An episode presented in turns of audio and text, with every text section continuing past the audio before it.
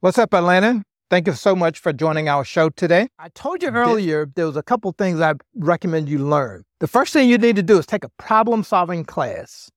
And the problem solving class is going to teach you how to solve problems. And the first step in problem solving is to identify the problem. You have to, you, whoever has a problem, has to identify to the other one clearly what the problem is. The problem solving model requires you to ask the other person to restate the problem so you both understand you're talking about the same thing before you can go to solutions. So once you do that in marriage, the second step is identify causals. The third step is to identify potential solutions, right? Now, here's the trick though. I want you to learn problem solving, but in marriage, I want you to throw out step two.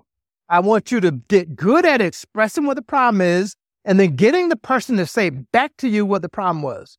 So you're both on the same page.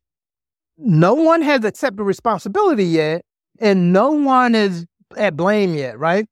So once you understand what the problem is, forget about step two. You don't need to get into who caused the problem. That crap is for business. That crap is when you're out in the workplace and you're trying to fix a car and you're trying to figure out what caused the issue. And marriage is not important. I'm taking you out of your comfort zone. It's not important to figure out what caused the problem or who caused the problem. That's not important. The important thing in problem solving in a marriage is to be on the same page on what the issue is and then figure out what the solutions are. Because you both are adults, you both are smart, you might have college degrees. Clearly, you can come up with solutions for a given problem as long as you're not fighting and you're not running, right? The reason you can't come up with solutions to fit a problem is because you're fighting or you're running from each other. That's what arguing is all about. So if you can eliminate the argument part by making sure you understand the problem, and then you're making sure that you bring solutions, then both of you are very smart. You can bring in solutions. You already know what the solution is. He already knows what the solution is. That ain't your shortfall. Your shortfall is the second step where you arguing and fighting and blaming, right? Throw that out altogether when you learn how to problem solve. Guarantee you will, will revolutionize your life with your parents, with your siblings, with your neighbors. It'll change your entire life. Don't waste your time on what causes the problem. Next time you get into a thing, make sure you understand what the problem is and say, okay, what are we going to do to fix it? Jump right to fix it, right? Because all you care about is coming up with a fix. And once you get the fix, you want to make sure that it's repeatable so that you don't have to worry about that blame part. It's going to be repeatable. Whatever you agree to do, like in my case, I can never, ever go back and say, I don't want to vacuum, right? I can never do that. Now that we've come up with that solution, I can never go back and say, I'm not going to do the vacuuming. I can never. I can never say I'm not going to clean the windows, right? That ain't part of the conversation ever, oh, right? That's the first step. The second thing you need to learn is negotiating skills. Or some people may look at it in terms of conflict resolution, but negotiating skills is very specific because negotiating skills teaches you one basic premise. You will never get what you want totally. And therefore, you have to be willing to give up some stuff as you get some stuff. And that's the way both sides work. Neither side will get 100% of what you want. And therefore, you have to decide what's really important to me. And then what am I going to give up for the other person that's important to them? That's the way negotiating skills work. If you learn that, it will absolutely change your conversations when you're trying to describe what the problem is and you try to come up with a solution. It'll totally revolutionize the way you approach that with and then the third thing is uh, you need to learn how to develop an action plan now many of you probably learned that at work and you really don't see the need to do an action plan at home that seems a little too structured but believe me right if you identify a problem and then you come up with solutions somebody better write down what you agreed to Somebody better make assignments on who's going to do what. And then somebody better write down the date they're going to do it as part of the implementation date. Because if you don't do that now, of course, your spouse is going to say, oh, geez, I didn't do it because I was going to do it next month or next week. Or, you know, you'll remind them, you'll beat up on them because it's been two months ago.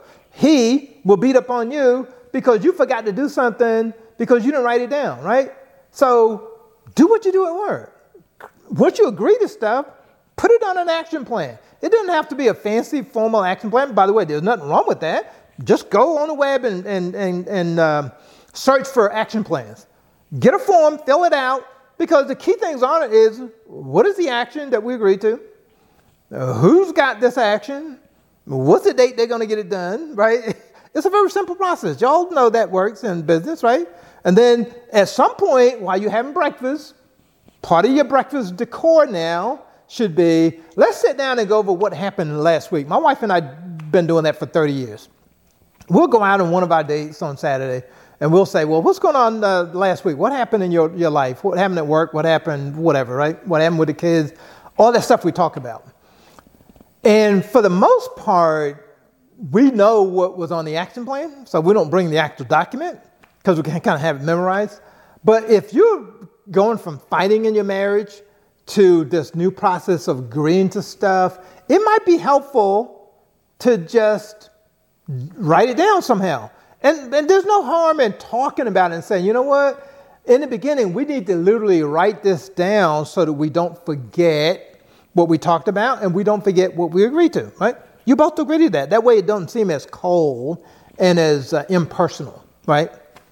And then at some point you may get away with just sending the person a, a task. Okay, so here's what I agreed to from our discussion this morning, and here's when I'm going to do these things. And then by you sending it to them, you expect them to send you a text back with the stuff they took responsibility for and when they're going to get it done. So you can make it a little bit less formal, uh, but you have to do that part.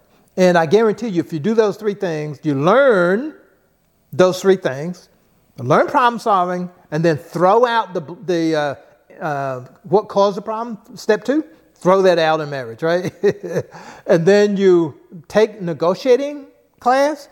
Uh, you can probably go right to YouTube and find a, a, class right now. You can go to you can go to a college. Um, for those of you that didn't know this, let me just put a pen in here for a second. I learn stuff all the time. I go to take college classes all the time. What some of you may not realize is that most colleges in the United States will offer you free classes as long as you're not looking to get credit for it. So, MIT, one of the leading scientific universities in the world, you can take classes there for free as long as you're not looking to get credit. Now, if you're looking to get credit, you got to pay for it. But if you're looking to audit the class, they call it technically, if you're looking to just sit in on the class and learn, and you're not looking to get credit that you actually did it, then you can assign, you can do it online for free, right? So you can go find negotiating classes in a whole bunch of places for free, problem solving for free, right? Uh, if you want to do the, the more quickie, short version, you can probably go to YouTube and pick up a 20 minute video that'll teach you everything you need to know about solving a problem or negotiating or how to fill out an action plan, right? And if you don't have that, send me an email and I'll send you some of the experts that I follow in business who are experts at each of these topics and they know exactly what to do. Because some of them, I follow them because they were experts and I constantly learn and refresh my knowledge from them, the experts, right? And until next time, have a blessed day.